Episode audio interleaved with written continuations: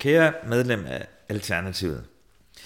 Nogle gange, ja faktisk ofte, er det de personlige historier, der lykkes med at flytte verden. Fordi de er ægte. Fordi de er menneskelige.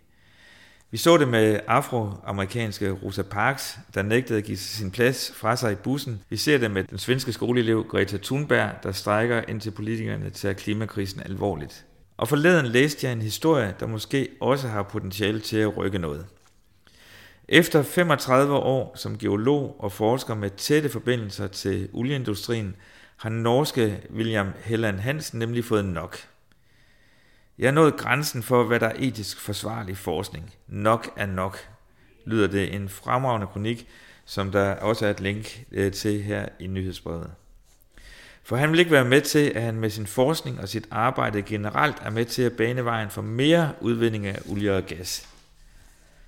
Det spejler på mange måder en diskussion, vi har herhjemme, hvor de fleste partier, også nogle af de partier, der kalder sig grønne, ikke bare giver skatterabatter til olieselskaberne, men også er med til at tillade ny efterforskning efter endnu mere af den olie og gas, der har spillet en så afgørende negativ rolle i klimakrisens opståen.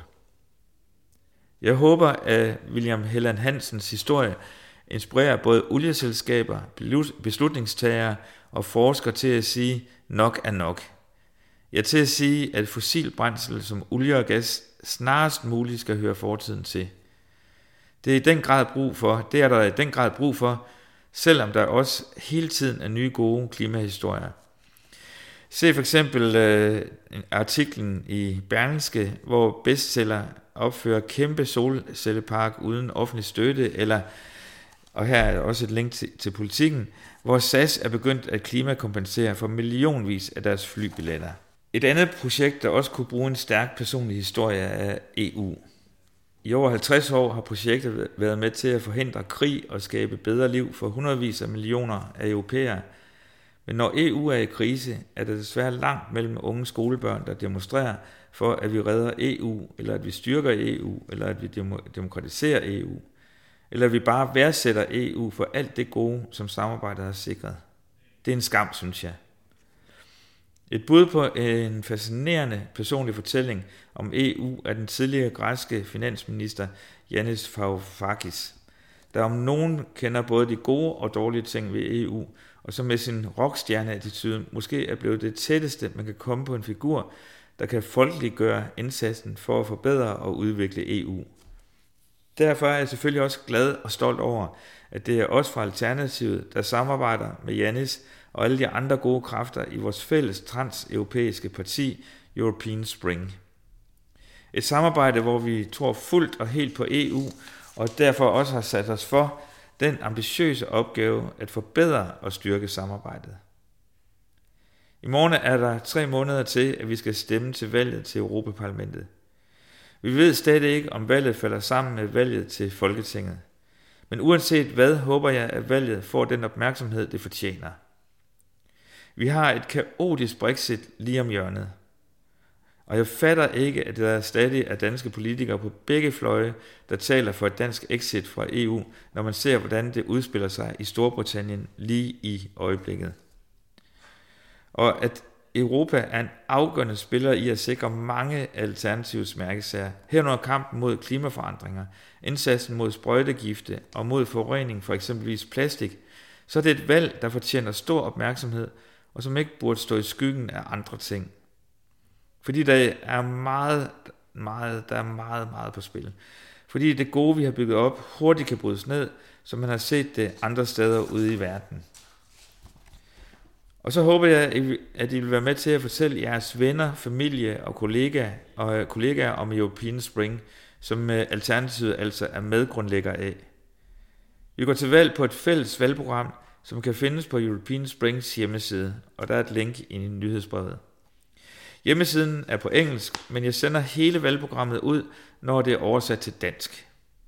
Det er et ambitiøst papir, der vidner om stort politisk mod og nytænkning. Lige sådan skal det være, synes jeg. Så vi har et solidt politisk grundlag at stå på til valget, og vi har et sejt hold af kandidater, og vi har en europæisk rockstjerne. Hvis vi alle sammen gør en indsats, er jeg sikker på, at vi får et godt resultat. Vi er i sandhed på vej ind et spændende forår. Inden jeg slutter dette nyhedsbrev, vil jeg lige minde jer om vores Behind the Scenes dokumentarserie Uffe mod magten, som der er kommet to nye afsnit af, siden jeg skrev til jer sidst. Du kan se dem på linket her, øh, og der er faktisk to øh, links.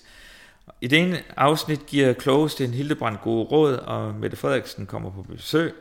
I det andet afsnit er vi blandt andet til forhandlinger i statsministeriet og en tur i det politiske talkshow, som du for øvrigt også kan se her. Der er et link til det talkshow. Og så er jeg kommet til med de tre inspirationsnedslag. Ugens første inspirationsnedslag i anledning af foråret kommer øh, forårets kommen af fortællingen om professor øh, Gud, øh, Gudersens have. Selv har jeg ikke øh, nogen have for tiden. Jeg bor i i en etværelses lejlighed, indtil jeg kan flytte ud i min mors gamle rækkehus. Men øh, Gudersens øh, havefilosofi er alligevel inspirerende. Den måde, han dyrker sin have på, har bundet så meget mere CO2 end en almindelig parcelhusplæne, at det ifølge hans egne beregninger svarer til en biltur rundt om jorden.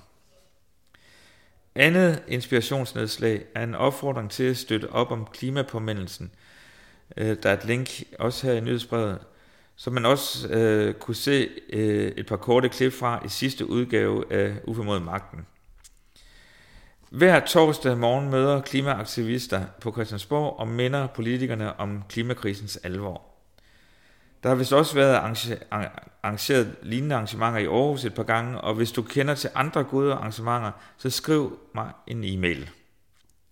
I øvrigt er der også kun øh, lidt over en uge til næste store internationale klimastrække. Det håber jeg selvfølgelig også, I bakker op om. Og igen er der øh, et link i nyhedsbrevet, hvor I kan læse mere om den strække.